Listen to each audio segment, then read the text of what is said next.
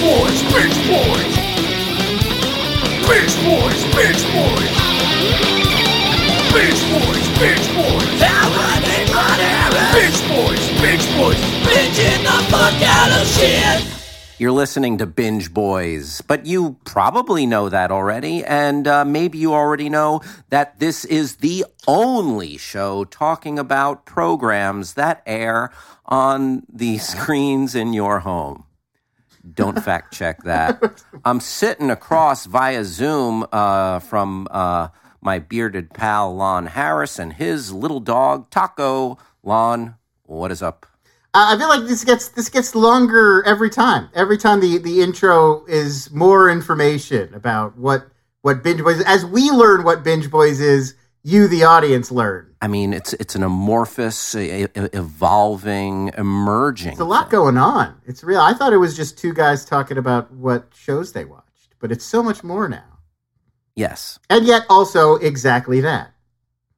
Yeah, I'm, I'm just adding words every every time. If you go back and follow the trail of breadcrumbs back via our podcasts, there's one word added each episode. Uh, a lot of people, when they pitch networks on podcasts, will go in with a concept. And Hal and I were like, what if we went about this a different way? What if we were just like, we'd like to talk, give us a show? And they were like, what are you going to talk about? We were like, I don't know, TV? Like, whatever. Like, that's, I guess we watch things. And then the president of the internet gave us a blank check. this is what happens when you walk in, you're like, we call our fans Owl Nation. Why? No reason. And so what do you want to talk about? Hoot hoot. Not owls.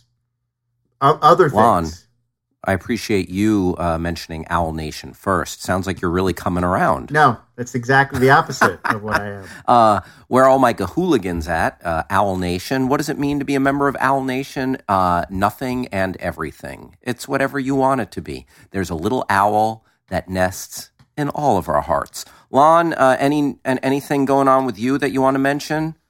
No, not really. Uh, I recorded a uh, Schmoedown match today. I cannot reveal what happened or who it was against, but uh, it, it was recorded. I can tell you that. Um, throw me a softball. Ask me a softball question here. Uh, let's see. Well, I'm, I'm also I'm, I'm writing a bunch of uh, I'm writing a bunch of Marvel questions for a different project, so I'll throw you one of those. Oh, okay. In the Marvel Cinematic Universe film Captain America: Civil War, Yes. Bucky Barnes, the Winter Soldier, is accused of setting off a bomb at a UN conference in Vienna. What European city is he actually in when the bomb goes off? Ooh, good question. Is he in Paris? He is not in Paris. He is in Bucharest.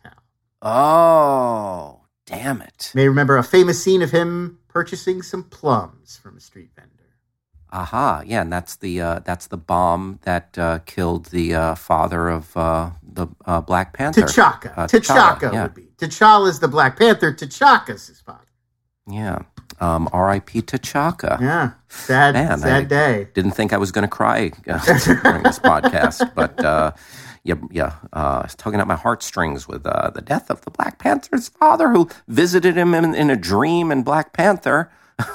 Uh, uh, the ancestral tree. Yes, right. They, yes, he, he, he's he's there in the whatever the the afterlife, the sleeping lands or whatever. Yes, the sleeping lands. Ah, that's we'll not call what it it's for now. That's not what it's called.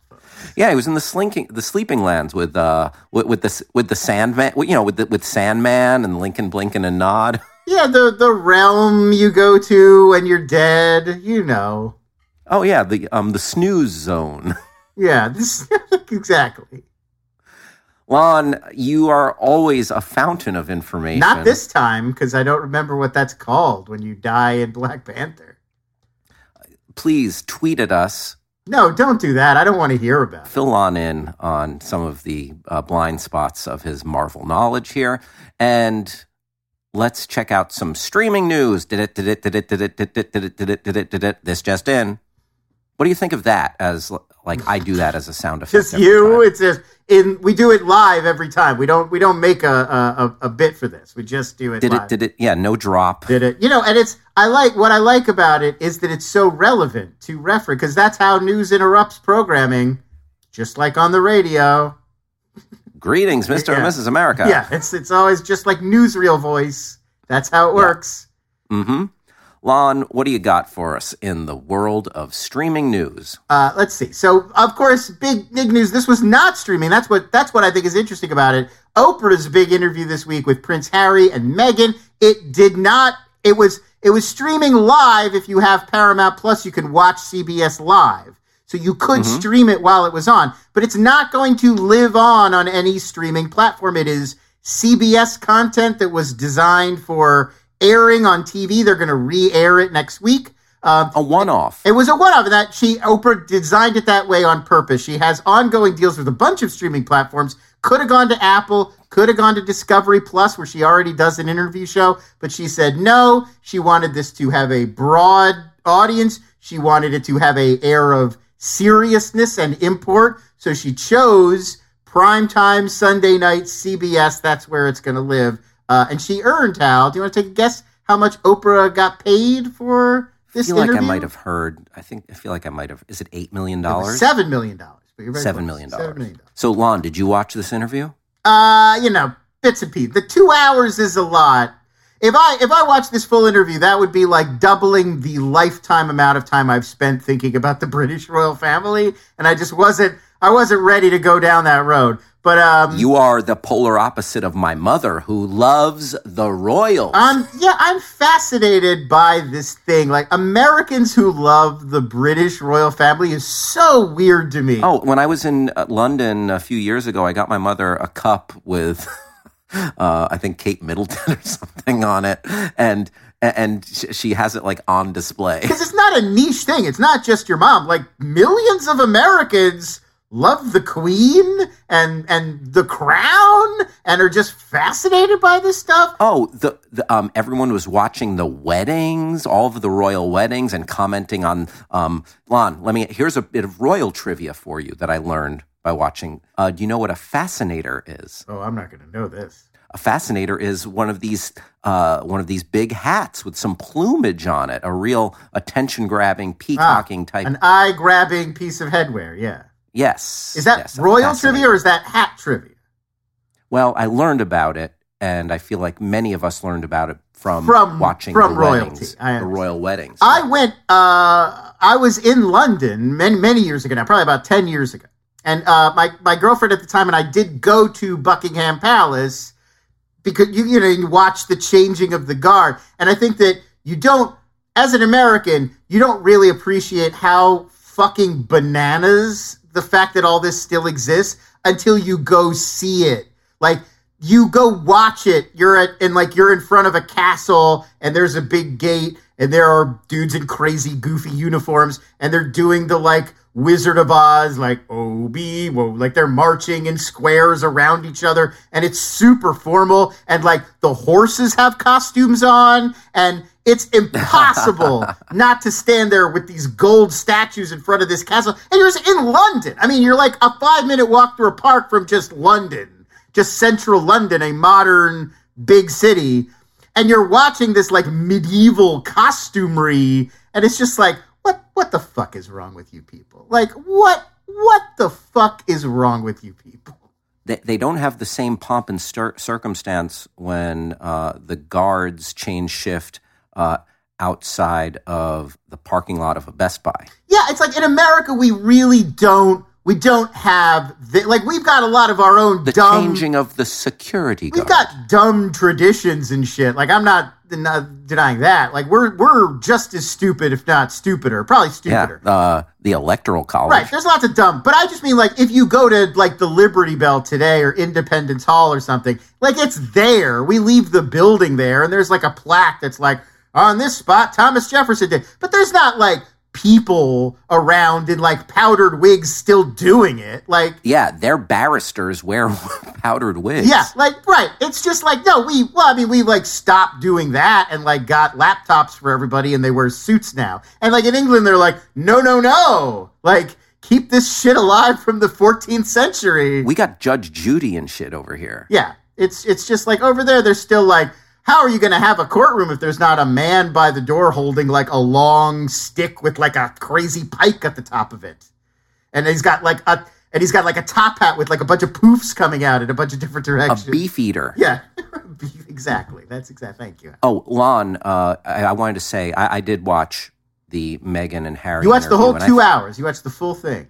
give or take. Uh, my, uh, you know, my, my wife wanted to watch it, so uh, I'm of two minds of this. I think the, the probably really got it from the traditionalists of this royal family who said some like awful stuff, and the and the tabloids treated Meghan uh, like a. Uh, just like such an, an outsider and uh, you know raked her over the coals and it sounded pretty awful but then on the other hand Meghan Markle said stuff like, you know what, now that we're away, we can be our authentic selves. And it's like your authentic self is someone who lives on a 15, in a $14 million sprawling estate. Like that is one's. I mean, it is of like she was on Suits before she was a royal. I'm sure she was already doing well. Like that kind of is her natural state. You thought they were going to move into like what, uh, like a like a crummy apartment in Astoria, Queens, or something? No, but I feel like it's there's just a little bit of a listen. I, I I think that she really was put through the ringer emotionally and uh, psychologically by the tabloids, by the establishment that is the royal family, um, aka the firm that she called it. every And time I hear that, every time anybody refers to it as the firm, I just picture like Tom Cruise representing the Queen. Like, oh, you got a brash Southern lawyer, John Grisham style. I understand. so yeah, I I do sympathize with her absolutely. How could you not? To me, this story feels like she's saying incredibly relatable, reasonable things, and then British people are losing their minds about it. Like, she'll be like, you know what? I was really depressed, and I asked my new family for help. Uh, and they did not give me help. So I was like, we should get out of here. And I'm like, that makes total sense. And then Piers Morgan will be like, how dare you, you trollop? And I'm like, I don't, it's a disconnect to me. Cause she's just like, I totally like, this sounds reasonable to me. Like, Oh, totally. people are surprised that the British royal family is racist. Like, it's not that long ago they tried to like own the world. Like, you guys remember that? Like, there are people alive today who remember when England just was went over to India and was like, "That's ours now." Like, you can't, you don't do that unless you're like kind of racist. Yeah, colonialist much? Yeah, But- it's it's just like yeah. I mean, uh, Queen Elizabeth II. Like, come on, we we're, we're expecting her to be like super progressive. Right. Uh, absolutely. No, listen, you- you're right, and uh, and the fact that you know Harry was saying that uh, his his dad, Prince Chuck, won't won't return his calls. I mean, weird. Those eagle-eyed, uh, attentive viewers will remember in The Vow, Prince Charles also did not return Catherine Oxenberg's phone calls. This is a tough guy to get on the phone. This is a guy who's not he's not good about returning messages. No, especially when someone is going through some kind of dire circumstance. I'm just saying, hit up Chuck Windsor on his two-way, but he, he may not holler back at you. Yeah. Anyway, I feel like you know th- they had a, a nice landing in up in Montecito. They're gonna be fine. They got a Netflix deal going. They got a Spotify deal going. They're gonna they're gonna make content. They're gonna live the dream and make content, just like uh, just like Hal Rudnick and Lon Harris. You know, like There you go. following in our footsteps. The the the Duke and Duchess of Sussex. What we're trying to get to here is Meg, Harry, hit us up. I would love to have them on Binge Boys. We could talk Suits. I will. I, I will go back and watch Suits. Oh, I'll go back and watch The Crown. They said uh, during the interview that they've watched a little bit of The Crown, and Of uh, course we you ju- Come on. If you knew those people in real life, you're not going to watch the TV show. How? If they made a TV show about you, I, I'm going to watch that show. I'm going to be like, I Oh, got to sure. see. I got to see what they do with this here. open invitation for Meg and Harry to come on for a little Crown talk. Yeah, I'm going to be like, I think Timothée Chalamet is a weird choice to play Hal Rudnick, but I'm in. I'm going to watch and I'm going to see what I think. I mean, um, some say, uh, I mean, the the main critique is not hairy enough. Yeah, I think but the you know CG. You add that. You add that in post. Make him. Yeah, add it make him post. more hirsute. Yeah, uh, the, the same way they de-aged De Niro, they'll fur up Chalamet. He'll be a little otter in no time.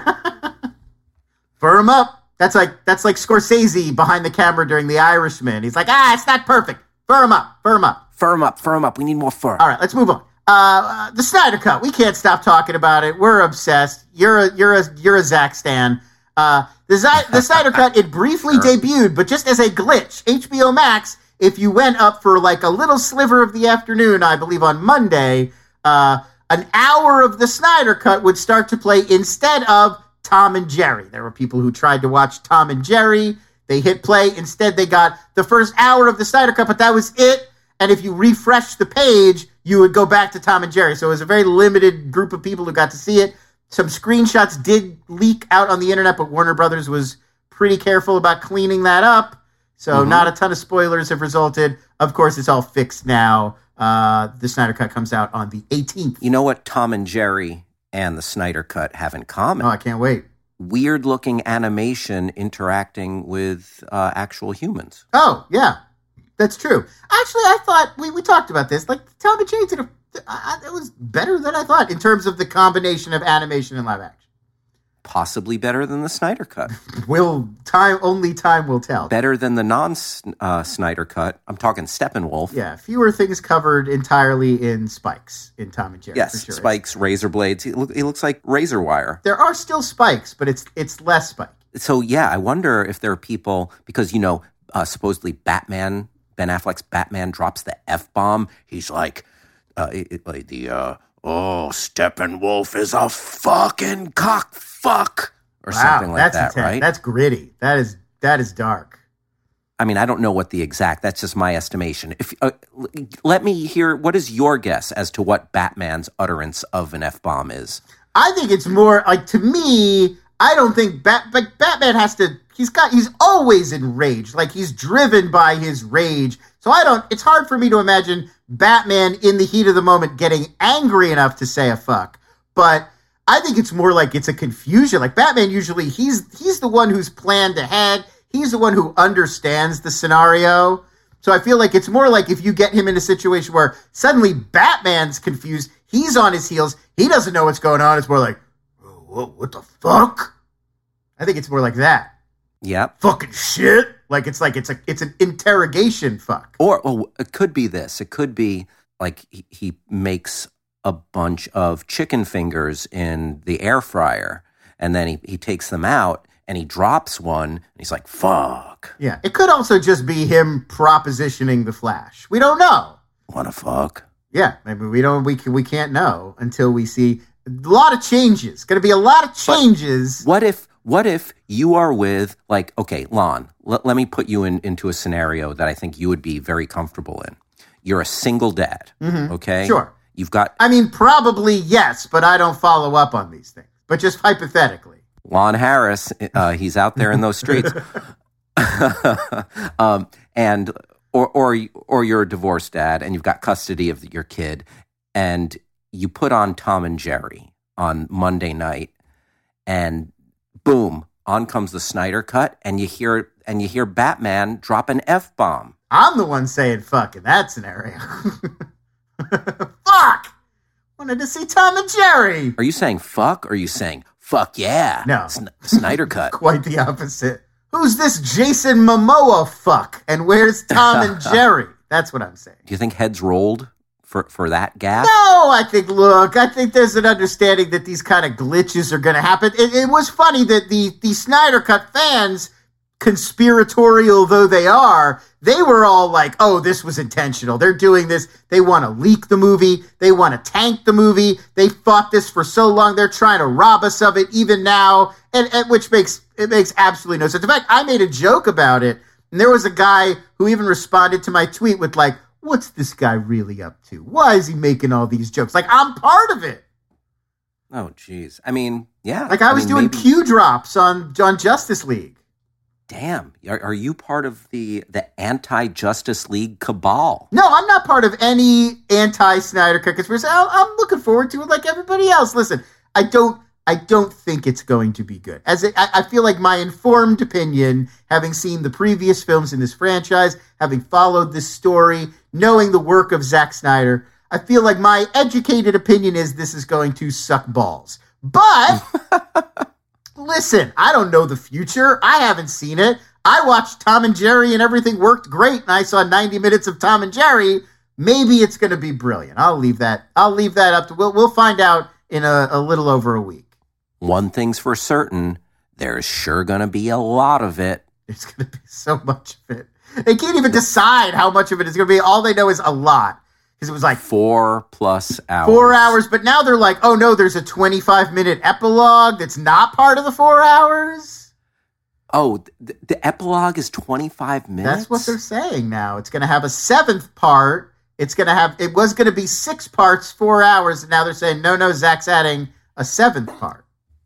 Every post-credit scene in Marvel's cinematic history does not add up to 25 Warner minutes. Brothers has said that, like, Warner Brothers executives have said in interviews, this is just a bunch of narrative dead ends. Like, it's a bunch of setup for movies that Zack Snyder thought they would make in 2017 or 2015, 2016 when he was making this movie that they didn't end up making. So it's going to be a bunch of teases for shit you're never going to get to see. for the uh, ZCU. Yeah, for the Snyderverse. Yeah, we're gonna enter the Snyderverse. But um, yeah. So it's it's bizarre, and I mean, I guess my thought on this is that he's thinking, put this out, let the heat build behind the Snyder cut, and then pitch Warner Brothers on making all these other movies still, and maybe they'll go for it. Who knows? TBD. Uh, I got another news story for you. Miami Heat player Meyers Leonard, he's going to be away from the team, quote unquote, indefinitely. Uh, that is because he used an anti Semitic slur during a recent Call of Duty live stream on Twitch. I'm not going to say the word, it's a bad one for Jews that starts with a K. Mm-hmm. Let's go fly a kite, but instead of a T, you would use another letter that does not sound as good. Yeah, if you were a quarterback, you would say it rhymes with hut hut hike.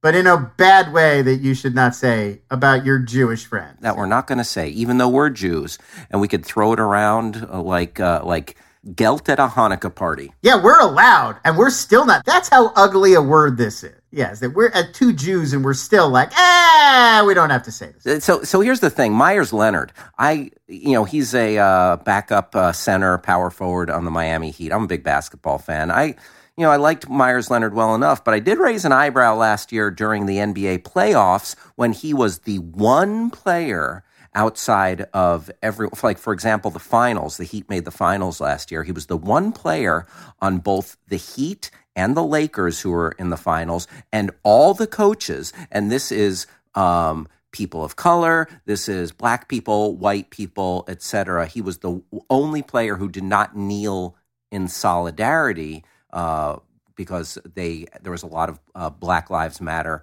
uh, recognition and uh, and honoring uh, those causes during the national anthem. I'm just saying I noticed that. I'll tell you what I don't trust about him is that his name is backwards. Uh, Leonard Myers. Leonard Myers is that's a name. Meyers Leonard. His first name is a last name, and his last name is a first yeah, name. it's like it should like Myers, comma Leonard, and then like that. Yes, in a list, but no Leonard first name, Myers last name. What are you doing, man? It's not right.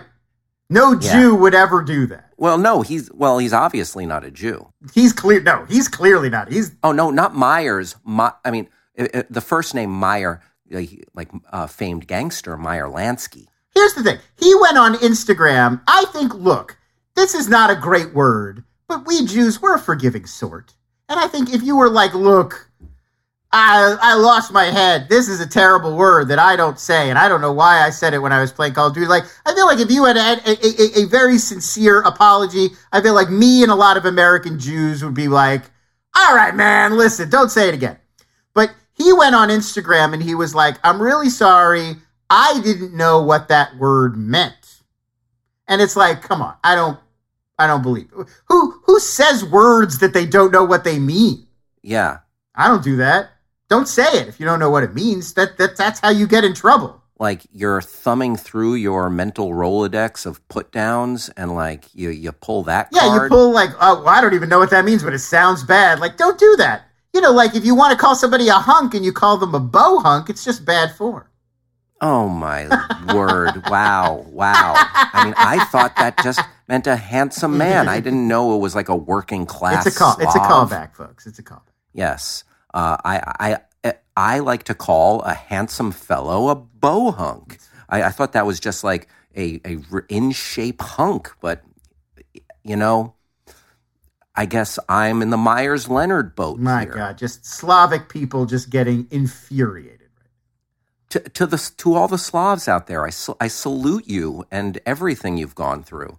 I will say there's uh, someone is stepping up in this Meyers Leonard situation, and that's New England Patriots wide receiver Julian Edelman. Yes, I saw Uh, what- this. I saw. Yes, um, a, a, ve- a very athletic Jew, a very a very handsome athletic Jew. we exist. Yes, um, Julian Edelman, he, and you know what? He has stepped up several times because this isn't the first time that Jews have, uh, you know. Uh, gotten slammed with a little bit of anti-Semitism uh, in the public eye. Uh, DeSean Jackson, the wide receiver on the Philadelphia Eagles, uh, perpetuated some, uh, you know, Jews control the media uh, nonsense, which is which is true, but you're not supposed to say it out loud. Nonsense. like, ah, I can see why you might draw that conclusion. Uh, but um, Julian Edelman is all he's out here extending olive branches. I mean, you invited uh, him to uh, Shabbos dinner. Shab- yeah. yeah, Shabbos dinner. So um, uh, Meyers Leonard, Leonard Myers, uh, first off, as Lon said, fix your goddamn name. Second off, uh, t- um, you know, go have a, a nice piece of challah, uh, some chicken soup with Julian Edelman, and uh, you know, get your shit right, dog, and uh, s- stop um, stop being spicy with anti-Semitism Yeah. on the Twitch stream. Next time you want to yell at somebody at Call of Duty, just call them boy chick. That's that the Jews will appreciate. or, or a schmuck. Yeah, right. There you go. Yeah, that's, What a class. we got a lot of great Yiddish put downs if you only take the time to learn. or just a, a simple gay it means go to bed. It's very dismissive. Listen, I beat you. You done? Gay schleffen. Yeah, I like it. Thanks. One more, one more news story before we wrap up our news for today. Peacock, you remember Peacock? They ordered a first season for a show. It's called Dan Brown's Langdon. What a mouthful! It is Dan Brown is the author, of course, of the Da Vinci Code series. Robert Langdon is the character Tom Hanks plays in the Da Vinci Code and its sequels. So it's it's that character. We're going to make a TV show about that character, the Harvard symbologist Robert Langdon. He's going to have to solve another, uh, you know, spooky Vatican mystery to save his mentor in the new I- I- show. when you just said spooky Vatican mystery, I pictured uh, the mystery machine rolling up outside the Vatican. the little scene spin-off of Scooby Doo where they just investigate deep Catholicism. Yeah. that, that would be, that's the show we want to Yeah. see. Like, wow, do you think that's the spirit of St. Like they, they pull the mask off the dude and it's, it's the Pope. Yeah. Cardinal Richelieu. Yep. How many fucking podcasts are you guys going to get Cardinal Richelieu references? You sons of bitches. Leave us five stars. Yes, Lon coming through with those deep Catholicism references. You think Three Musketeers references just fall out of the fucking sky? He's the bad guy. That's the bad guy from Three Musketeers. Oh, gotcha, gotcha. So this is not Tom Hanks. They're going to get a um, someone to play. No, it's uh we know the we know the name of the actor. I can find it for Oh. you. Oh, yeah. Is it someone we know? It is it is not someone I know, but who knows? Maybe you know more people than I do, Hal. I don't want to judge. It's a guy named it's a man. His name is Ashley Zuckerman. Mark Zuckerberg. Mark Zuckerberg will be starring. I didn't even know he acted. Wow. He's finally going to get a different haircut. He's had that same haircut since he Oh, got yeah, well that- that known. weird little, that weird Caesar. that weird little Caesar Caesars. thing. Now he's going to have to grow it out long, like Tom Hanks in the in the Robert Langdon. Yeah, a little bit of a mullet. You can't look for upside down apples in old paintings unless you got like long hippie hair. Those are the rules. So this is like, you know, we've seen to Big Bang Theory, there was young Sheldon, and then to uh, Da Vinci Code, there's this is young Langdon. Well, I don't, I don't know. It, it- he does look. The guy who's playing Langdon in this is a little younger than Tom Hanks. But this book, it's based on the book The Lost Symbol, which is actually a follow up to Da Vinci Code. So, in the career of Robert Langdon, I don't know where we're coming down. I don't know if this is young, ascendant Harvard symbologist Robert Langdon, or if this is mid career, already established Harvard symbologist Robert Langdon. I'd like to add, I thought a person who studied symbols was a semiotician, not a symbologist. But I guess Dan Brown would know. I'll tell you one thing Meyers Leonard is an anti semiotician. Nailed it.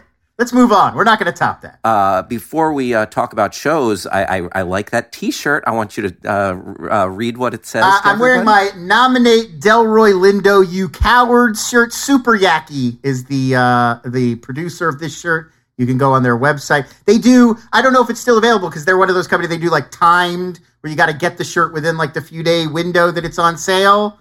Uh, so I don't know if this one's still available, but you can check it out. Super Yaki, Yaki, Yaki. I don't know. One of them. Like yak with an eye on the end.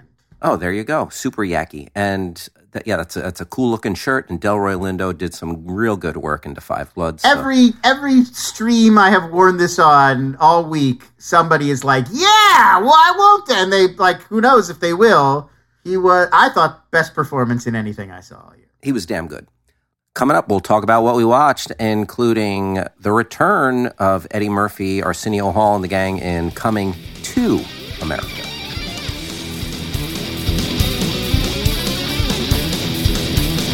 Binging the fuck out of shit. Lon, last week, Coming to America, the number two, debuted on Amazon Prime. And you know what? I just want to, I, I, first off, I just want to say this right out of the box. I want to thank everyone who really disliked this movie and whose thoughts I heard before I watched it because it set my expectations so miserably low that I I really enjoyed it. I enjoyed this movie. Yeah, I I thought the internet's reaction was so strong. Like it wasn't that I thought they were wrong. Like a lot of the critiques that people were bringing up, I like agree with on a intellectual level. But I did not hate the experience of watching this at all, and there were certainly a lot of parts that I found kind of delightful and like it was it was a it was an enjoyable experience even though I got to the end and I was like, okay, it's it's not a fantastic movie. It's only okay. Yeah. The, the first coming to America is, you know, if it's not on the Mount Rushmore of, of comedies, like it's just like, it's probably a top 10 all time comedy. I mean, I think what's so great about it, and, and I recently rewatched it because we did the Honest trailer because the new one was coming out. Um, going back, Eddie Murphy was already very well established by this point, but he'd only played all of the movies before that were the Eddie Murphy persona. The coolest guy in the room, the badass guy, the class clown, the guy who like the movie's happening and he's standing next with you next to the movie, like, can you believe this movie is happening? Like Beverly Hills Cop. It's that vibe. And this was the first time where he doesn't stand sort of next to the movie and make jokes and, and wisecrack. He's a character. He's really in the world of the movie. It's acting, and he's playing not just different, he's playing against type. Like Akeem, Prince Akeem is not like any other Eddie Murphy character. a sweet, naive. He's just, he's he's he's the fish out of water. He's the one who's the naive, sweet, innocent, and everybody else is kind of making the jokes.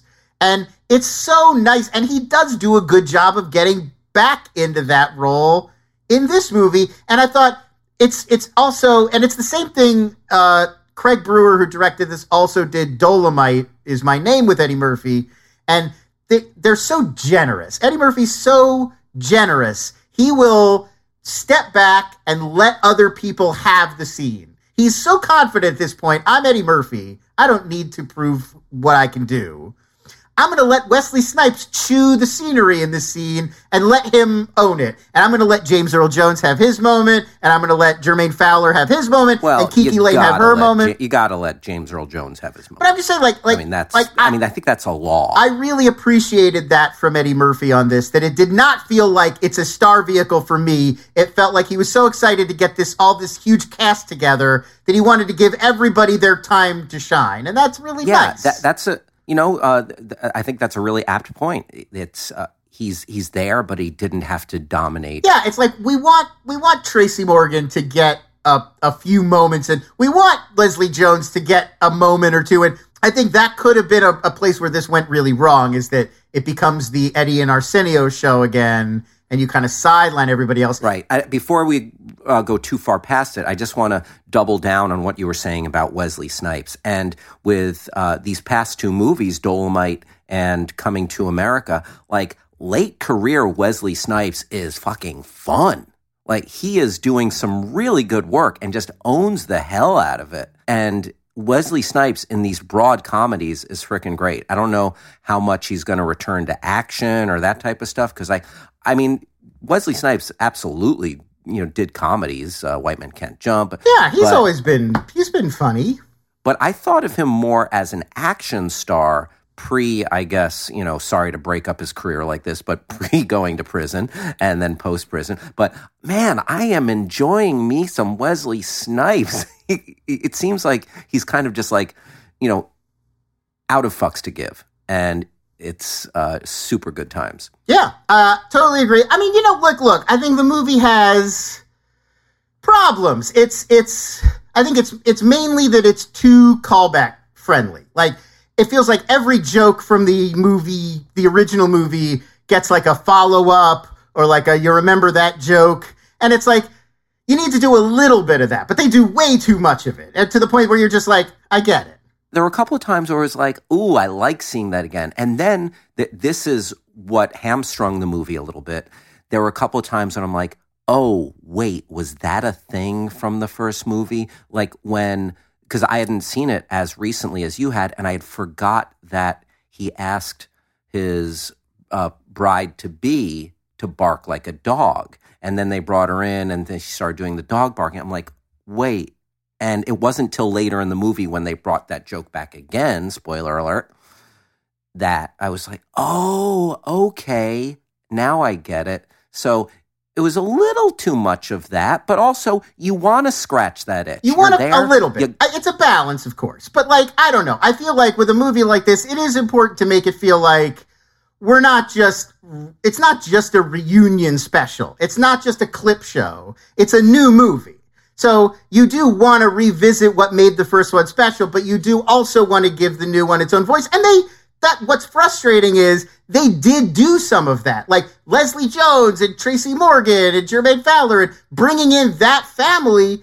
That's the way to bring a new voice and a new spirit to the movie, and they did that. But then they sidelined it so that they could be like, "Hey, you remember McDowell's? Hey, you remember this scene? Hey, you remember but hey, you know, they, they wash your, your privates in Zamunda. And it's like, okay, like you got to do some of that, but I don't think I need yeah. I, every joke revisited. That's a great point. But I I really enjoyed Leslie Jones and Tracy Morgan. I mean, here's the thing: the, a lot of their jokes, a lot of their stuff was low hanging fruit. It was kind of like lowest common denominator, like you know, dick jokes.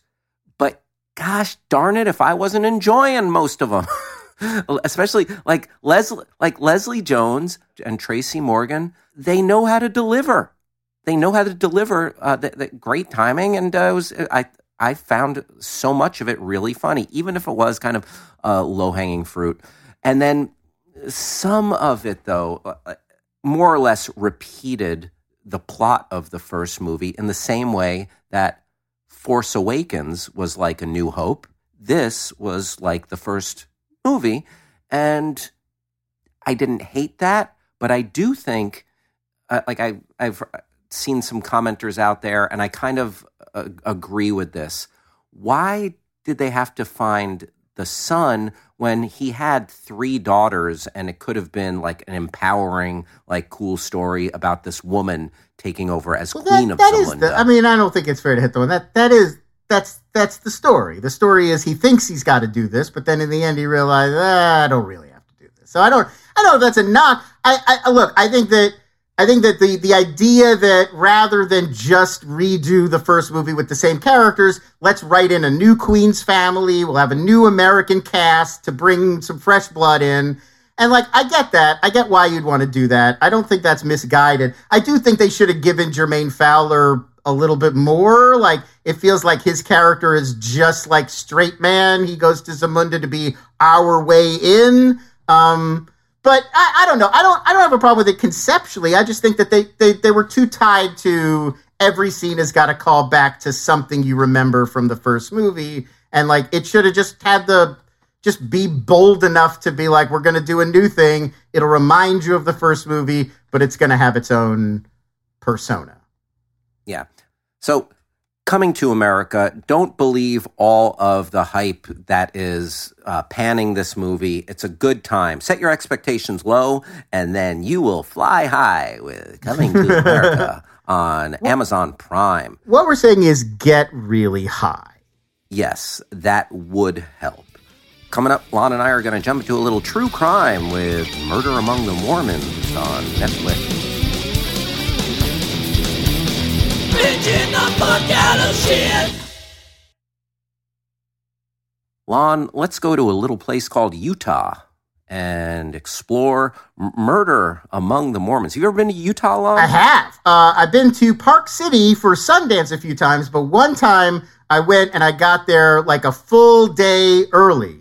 Uh, and I, I couldn't check into our Park City hotel until like late afternoon. So I had to spend a whole day, like a 10 hour day by myself in Salt Lake City. Um, it was really boring. There's not a lot to do. Great story. So, murder among the Mormons. Uh, I mean, I, I, I learned a lot about the Mormon Church. I learned about its uh, tenuous history that could be undone by a single document. I, I gotta tell you, I found this uh I found this really endearing about the Mormons. Like it's not like I disliked Mormons before this, but uh the the, the fact that there are these like Mormon history nerds uh, and that they're like obsessed with like because that's the, if you're a Mormon, like the cool thing about your religion is it started not that long ago. Like you could look stuff up about it, and it was like five or six generations ago. People were like, "Hey, maybe let's become Mormons." Um, so I, I really li- I, I was I was very taken with the the weird nerdy historian Mormon subculture that we get to explore in this movie or in this series. yeah, the kind of yeah the the the, the cottage industries and the uh, and the the fandom, for lack of a Right, better. it is. or- That's or- exactly what it's like. The, these guys like geek out over Mormon history and these early Mormon documents, and it's the the show itself does not go to a very upbeat, happy place. It's very dark, but I nonetheless, I'm nonetheless found their community that that it concerns mostly very charming. I can see that there is something absolutely uh, in, endearing. Yeah, like folksy, like where you're just like, this is just so sweet. These people are just, they're like, they can't even imagine some of the things that were going to happen to them. They just really like, you know, Mormonism and documents and being historians and doing these, solving these like little puzzles. And it, it I, I, I thought it was really, I don't mean to sound condescending, but I thought it was really like, it was like a, I don't know, it was nice. Yeah, it, it's. it- it- I mean, it's. You know, th- there are worse things to uh, to be into, and it's like, hey, whatever gets you through Well, the dark there and are lonely there's night. like the Mormon Church, which is like they're looking to obtain documents that might like make people question the faith. So like there's there and obviously this is about a very sinister particular individual who was behind some some the murders.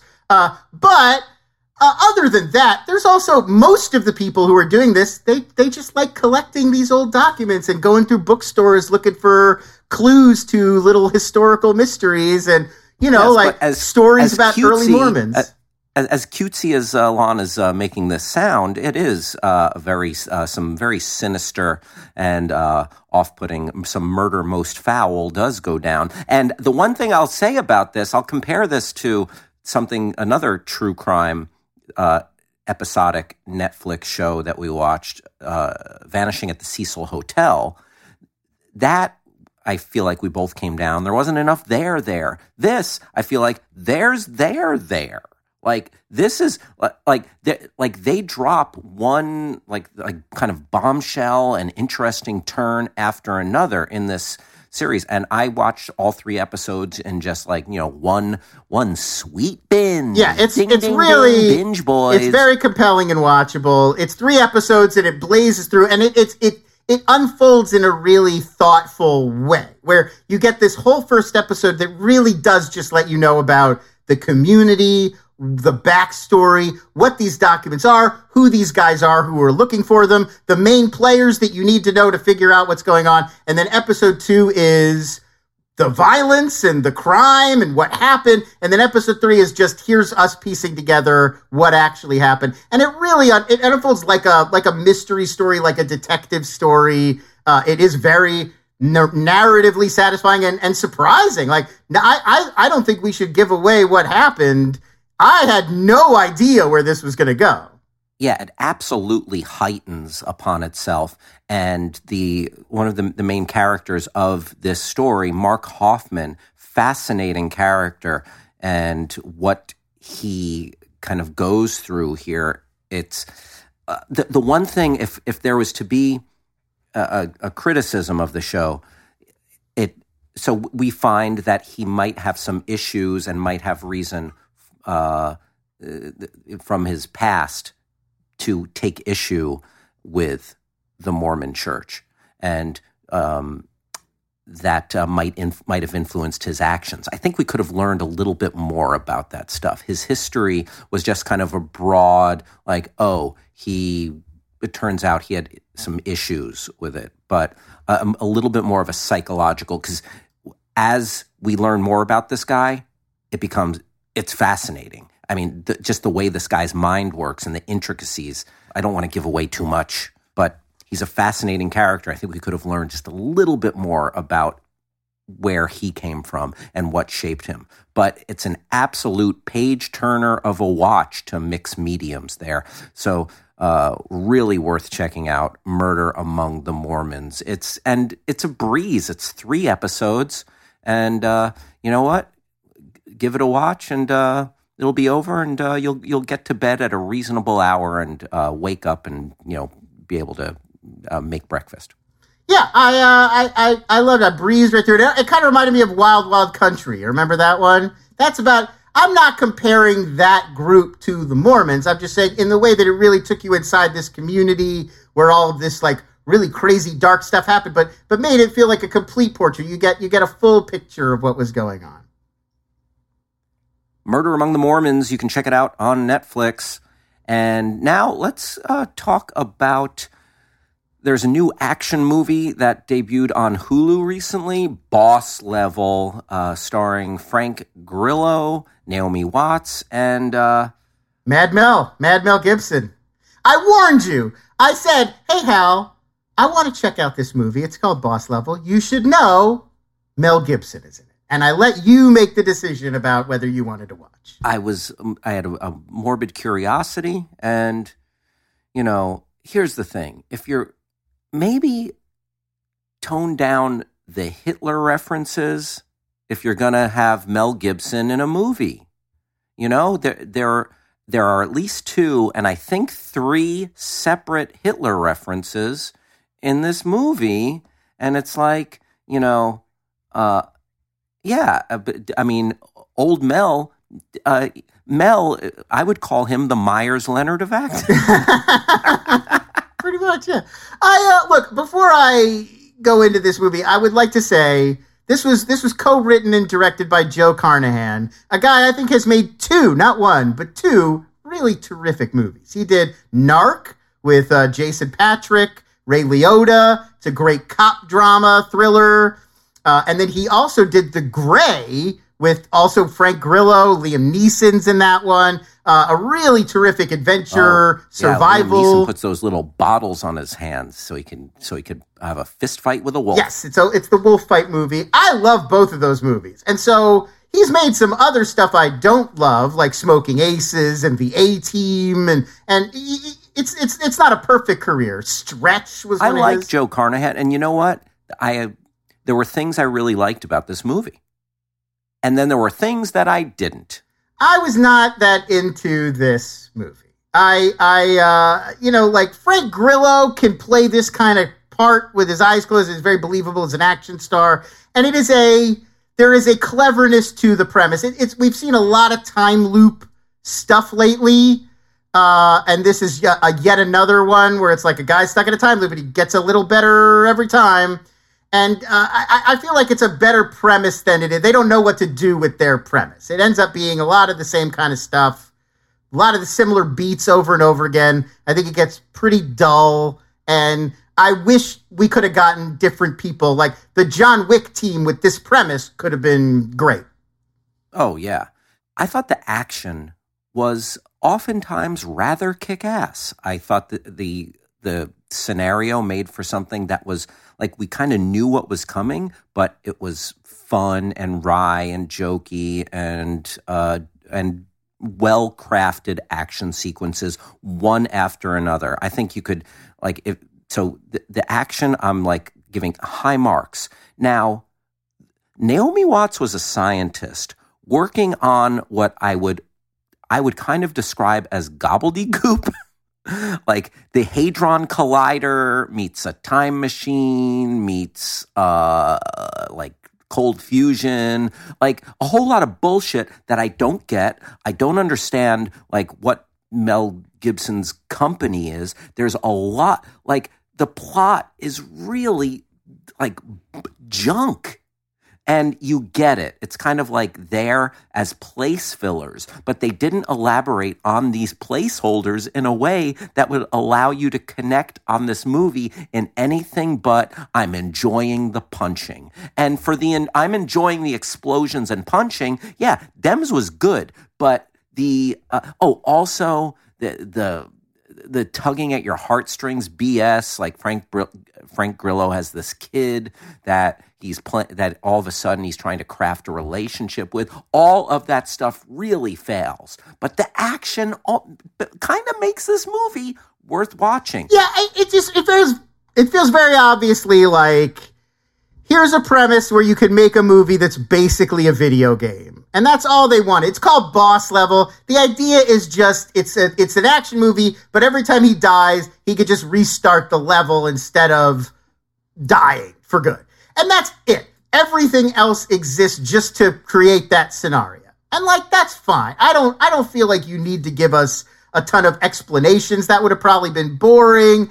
I think you probably could have come up with something better than they did. I mean, it does not make sense. How no, like it doesn't really make sense, but I I don't know. To me, it was just it's it's not clever enough. Like it's the minimum amount of cleverness you'd need to do this. And if I'm going to do this kind of a movie, I want the maximum amount of cleverness you can squeeze into it. Like I just want something that ticks the box where I'm like, oh, uh, it's a time loop machine or something.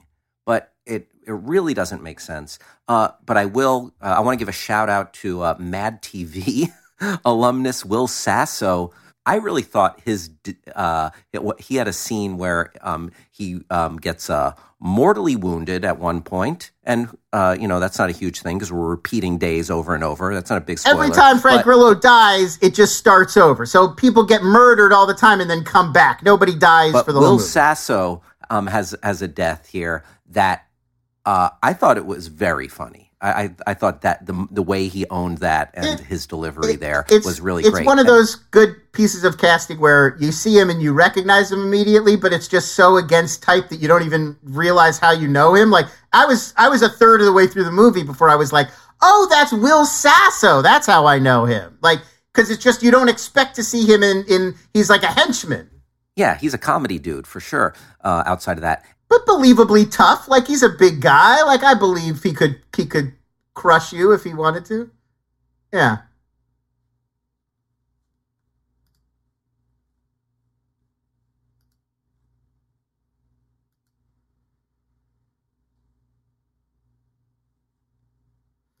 I mean, I know that it's older than you'd think. It's got to be something like mid late 40s, something like that.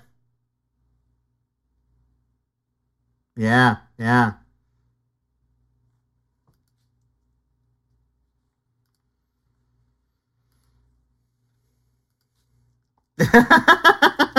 Love the callback. He does. He does. As long as we're talking about Netflix shows, he does a Netflix series called Fight World. Have you seen this? No, I haven't seen Fight World. It's fantastic. He just goes every time, every episode. He goes to a different country and he hangs out with fighters and learns their local fighting style and just like spars and just gets his ass kicked. Like he does. Like there's a Muay Thai episode and it's uh it's really fun. Damn. So Yeah, Frank Grillo, boss level. There's some real dumb fun action. Uh, there's a guest appearance by Rob Gronkowski. Gronk is in this. Gronk does show up in this. Another one where I was like, is that is that is that Gronk? And then sure enough. I oh, and I wouldn't have known because we don't really get any close-ups of him. No, yeah, it's not a. It's it's like a blink and you'll miss it situation. There's some uh, cool little cameos in this, worth uh, checking out if you just want some mindless action to have on in the background. And Boss Level is on Hulu. Juan, uh, we have uh, w- one quick uh, guest who wanted to come in, and you know we're all. I, th- I I think I speak for a lot of people when I say we miss going to the movies. Some of you might be going to the theaters still. Uh, that is between you and um, your immune system. But uh, I haven't gone to the movies. And this uh, next guest wants to tell us how we can improve the home viewing experience by pairing whatever we're watching with the right snack. And I'd like to introduce him. He goes simply by Grandpa Lewis. Oh, Uh, welcome, nice Grandpa Lewis. How nice. Hello there, young man. Hello. It's nice to be here. I'm Grandpa Lewis, and uh, oh, the cinema, the movie palace, the well, what else do you call it? The light up rectangle room. That's what I call it. Uh, today, that's only in your home. It's not at the big building. Do you remember we used to go to buildings to see a, a movie? Vaguely. Yes. I miss it. I and you know what I miss? The snack bar. Ooh, how about it, Elon? When you sidle up to the snack bar, what do you what do you come away with? I mean, I listen. I think it's hard to go wrong with popcorn. Popcorn's a classic. I, I recently was on Dan Murrell's show, and I made the case for movie theater nachos, which I also think are a delicious oh treat. yeah, a, a, a drippy a drippy gooey cheese. Do you like a nice drippy cheese? Who doesn't like a gooey that beard? cheese? Gooey is one of the top modes for cheese. Does it get into that beard, Lon? Of course, of course. Uh, it's impossible to eat nachos with a with a full beard. You got to. You're going to have to do a little beard maintenance afterwards. People with beards, Do you this ever is just find a of the. jalapeno? Do you ever find a jalapeno in that beard the next day? No, that this is why i- important to take care of your business quickly. You don't want to leave nachos in your beard for an extended period of time. Uh, I've been I've been going to the movie theater for decades. You know that, Lon? And I remember the good old days when a day would start off and mother would spoon feed me some applesauce while I wore a little bib, and then she'd drop, drop me off at the Orpheum for a double feature, and she'd disappear, and I'd end up having to hitchhike home. To, I'd find her passed out in her bra, smelling like whiskey and hashish, but that's a, a tale for another time. Yeah, a, a better time at the theaters because they did not yet allow women or Jews in, so you could relax. Men, you could be, men could be men. True story. America was a very unforgiving place for some folks. Now, I'm here though. I will tell you whatever snack is best to pair with whatever you're watching. So, Lon, let me w- name a program, and I'll tell you what would be the best snack to pair with that program. Well, what if you were watching the romantic period Netflix hit Bridgerton? What What do you think would be the right snack to go with that? Yes. So Bridgerton, that is a story of Randy youths getting together, pairing up, shipping, relationshipping, and some little bit of palace intrigue. So I think as they are peeling away to the bedroom, you're going to want to enjoy some peel and eat Twizzlers. These are the Twizzlers that come in strands where you peel them away. So if you're going to watch Bridgerton, if you're going to binge it, if you will, you little binge boy Lon, if I was in the same room with you, I would pinch your cheek right now. You'd peel, peel and eat Twizzlers. Throw another one at me. Uh, well, what about uh, let's go with a classic. Uh, we'll go with Netflix's Tiger King, one of the big hits of quarantine from from last March. What about the docu series Tiger? Oh, King? sure. If you're going to sit down and binge a little Tiger King and watch, oh, the, the Tiger King himself, Joe Exotic, throw some meat into the tigers, you're going to want to throw something in your little mouth. And you're going to want to make it a Twizzler's nib. Twizzler's nibs. They're little bites of Twizzlers. A real nice. Right. uh, Another- you know, it- it- It's another. Yes. So, so both. I picked two very different selections, and they both resulted in Twizzlers. So I'm a little. Oh, don't get don't get it twisted like a Twizzler, Lon. Twizzlers nibs and Twizzlers peel away are very different candies. And if you and if you challenge me on that, I'll find you. I'm going to go a totally different direction so we get something else. Uh, Paramount Plus launched last week. One of the big early attractions, the third SpongeBob movie. Uh, the SpongeBob SquarePants Sponge on the Run is the title. So this is family animated comedy uh, about SpongeBob looking for his pet snail Gary. What do you think everybody should be enjoying while they watch Sponge on the Run? Well, I wouldn't recommend Twizzlers Peelaways or Twizzlers Nibs, okay? Let's move on from that. Let's move on. SpongeBob, it's a robust, big movie. A big movie, uh, the third in the franchise, third time's the charm. Maybe you'll have the whole family together. So you're gonna wanna get the big bag. Twizzlers Big Bag. all right, hang on. Strawberry I'm gonna, twist. I'm gonna, It's I'm gonna, 32 Grandpa, I'm, I'm gonna stop you right there. Yes. Are all of your recommendations just candies in the Twizzlers family of products? Are you are you being paid to come on our show and promote Twizzlers? Did you know there's a strawberry smoothie flavor of Twizzler? And an orange cream pop flavor? I think I figured out what's happening. I, Hal is obviously not screening. You're you're a paid representative of the Twizzler company. Go to Hershey's.com. All There's a right, Hal, page Hal, fully get rid of him. Get, to get him out of the studio. Get him out of the studio. I've had enough. I cut him off. Yeah, that's we can't listen. If you want, I would love some money from the Twizzler concern if they would like to promote Twizzlers on Binge Boys. But we have received not a dime from the Twizzler brands. Lon, he, he he skedaddled out of here when I sh- shut off his mic, and he left his pa- piece of paper here. It's just you know how in The Shining it says uh, "all work and no play makes Jack a dull" or whatever.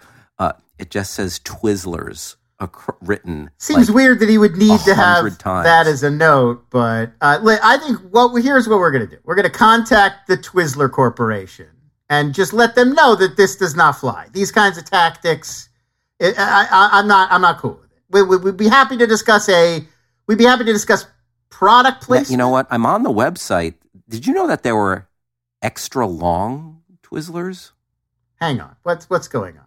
Are you being paid by the Twizzler company? I mean, g- Grandpa Lewis, he his repetition worked. He laid a little. He he planted a little egg in my brain. I don't think when Anson Twizzler started this company in 1814, his goal was to have these kinds of deceptive advertising practices.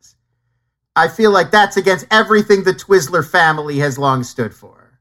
and you and I, when we forged a pact in fire and blood that we were going to do this show, we said we weren't going to have those kind of shills We forged a pact in fire?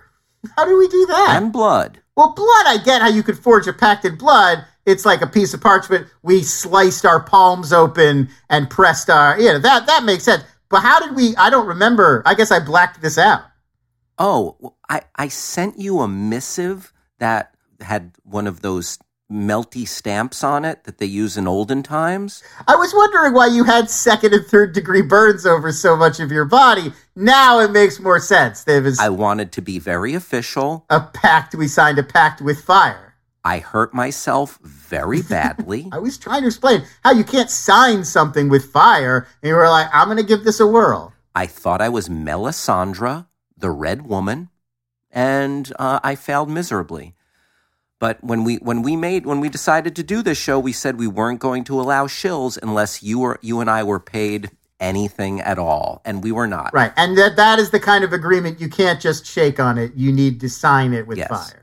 Lon, hoot hoot, I want to thank Owl Nation for roosting in this episode and uh, all the little owls and owlets and gahooligans that have been listening today.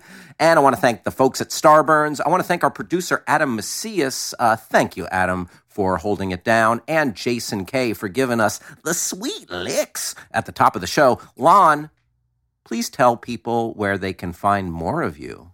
Well, they can always go to Twitter at L O N S is where to find me on there. You can also follow all of my uh, coverage of everything going on in the world of streaming by subscribing to the Inside Streaming newsletter. That's at inside.com slash streaming.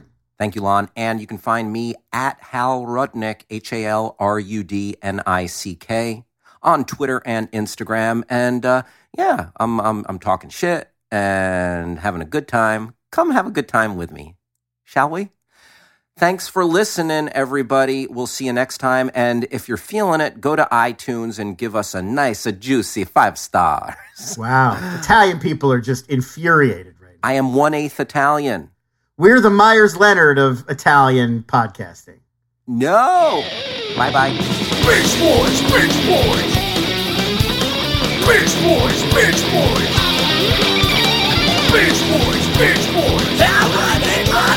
Bitch boys, bitch boys. Bitch in the fuck out of shit.